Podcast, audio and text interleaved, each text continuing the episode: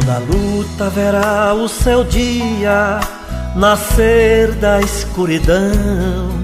Ensaiamos a festa e a alegria, fazendo comunhão. Muito tempo não dura a verdade, nestas margens estreitas demais. Deus criou o infinito para a vida ser sempre mais. Olá, ouvintes da Web Rádio Igreja em Saída e Graça Web Rádio.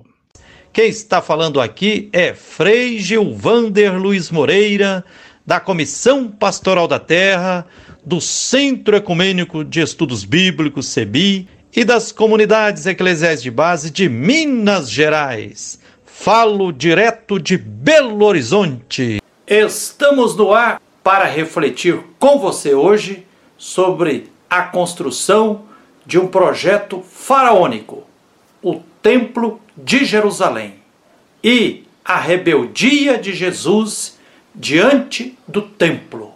O que a rebeldia de Jesus nos ensina?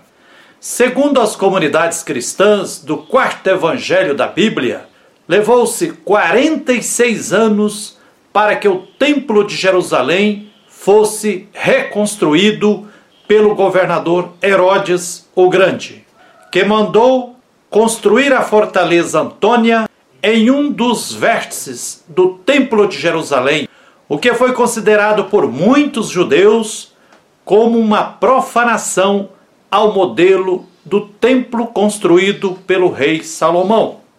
Herodes mandou colocar no templo várias esculturas pagãs do Império Romano, inclusive a águia imperial, que motivou a ira de jovens judeus que se amotinaram e foram, por isso, presos e queimados vivos, a mando do rei Herodes Agripa. Essa foi uma obra faraônica que exigiu o trabalho de cerca de 10 mil operários diariamente. Na época de Jesus, Jerusalém tinha cerca de 30 mil pessoas, estima-se. O templo era meio de vida para muita gente, pois gerava emprego para cerca de 18 mil pessoas. Era símbolo de identidade, lugar de comércio com lucro abusivo, lugar de caristia, três a seis vezes mais caro do que no interior da Palestina.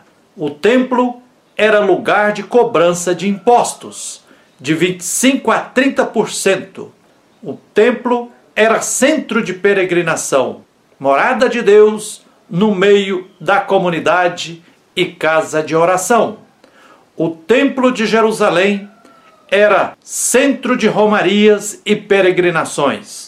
Foi destruído pela força militar do Império Romano sob o comando do general Tito Flávio, nos anos 70 do século I, e outra vez no ano 135 da era cristã.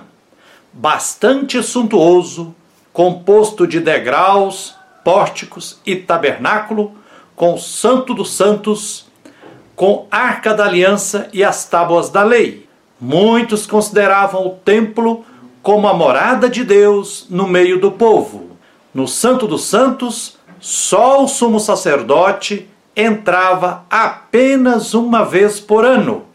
Era considerado pelos judeus o lugar mais sagrado do mundo.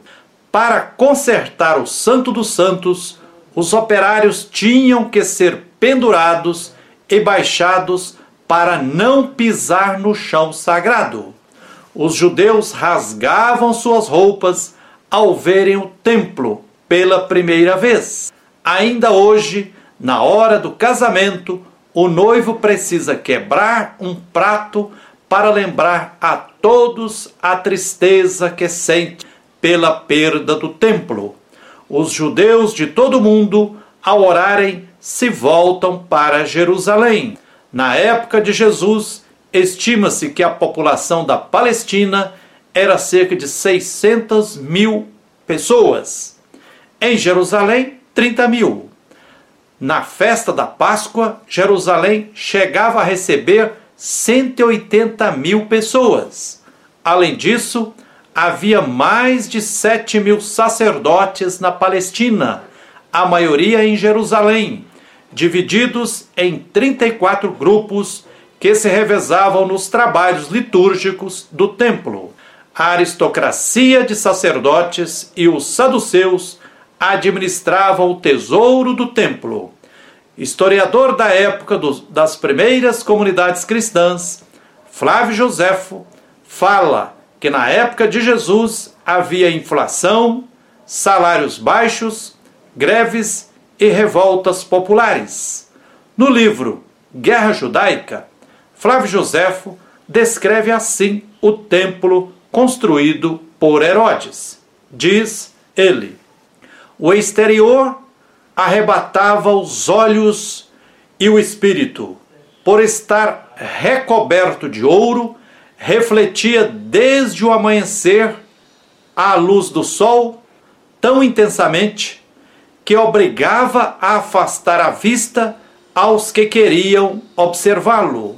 Aos estrangeiros que chegavam, parecia uma montanha de neve, pois onde não estava coberto de ouro, brilhava mármore branquíssimo. O cimo estava eriçado de pontas de ouro afiadas para impedir que as aves pousassem e sujassem o teto. Algumas das pedras da construção tinham 20 metros de comprimento. A revolta popular do ano de 66 da era cristã, liderada pelo movimento popular religioso dos Zelotas, foi o estupim da guerra judaica, pois visava também destruir os arquivos do templo onde estavam registradas as dívidas do povo escravizado e os impostos. Enfim, o Templo de Jerusalém era o centro religioso, econômico e cultural da Palestina. Era também centro político, pois aí se reunia o Sinédrio, sob a chefia do sumo sacerdote, vitalício e quase sempre do grupo dos saduceus, latifundiários da época, os maiores detentores do poder econômico da época. Tudo parecia inquestionável, mas, de forma clandestina, Jesus e os seus entram em Jerusalém. Após uma longa marcha da Galiléia a Jerusalém, conforme o Evangelho de Lucas, no capítulo 9, versículo 51 até o capítulo 19, verso 27, Jesus e o seu movimento popular religioso estão às portas daquela cidade de forma clandestina, não confessando os verdadeiros motivos, Jesus e o seu movimento entram em Jerusalém, narra o Evangelho de Lucas. De alguma forma, deve ter acontecido essa entrada de Jesus na capital de Jerusalém. A narrativa atualiza aquilo que já era dito pelos profetas lá do passado. Dois discípulos recebem a tarefa de viabilizar a entrada na capital, Jerusalém, de forma humilde, mas firme e corajosa. Deviam arrumar um jumentinho, meio de transporte dos pobres, mas deviam fazer isso disfarçadamente, de forma clandestina. O texto repete o seguinte: Se alguém lhes perguntar por que vocês estão desamarrando o jumentinho, digam somente, porque o Senhor precisa dele. A repetição indica a necessidade de se fazer a preparação da entrada em Jerusalém de forma clandestina, sutil, sem alarde. Se dissessem a verdade, a entrada em Jerusalém seria proibida pelas forças de repressão. Com os próprios mantos, prepararam o jumentinho para Jesus montar. Foi com o pouco de cada um, de cada uma, que a entrada em Jerusalém foi realizada. A alegria era grande no coração dos discípulos e discípulas, povo camponês e de periferia. Bendito aquele que vem como rei. Viam em Jesus outro modo de exercer o poder, não mais como dominação, mas como gerenciamento do bem comum. Ao ouvir o anúncio dos discípulos e discípulas, um novo jeito de exercício do poder, certo tipo de fariseu, aliado do poder opressor, se incomoda e tenta sufocar aquele trabalho. Hipocritamente, chamam Jesus de mestre, mas querem domesticá-lo, domá-lo. Manda que teus discípulos se calem. Impunham os que se julgavam salvos e os mais religiosos. Manda! Dentro do paradigma mandar, obedecer, eles são os que mandam.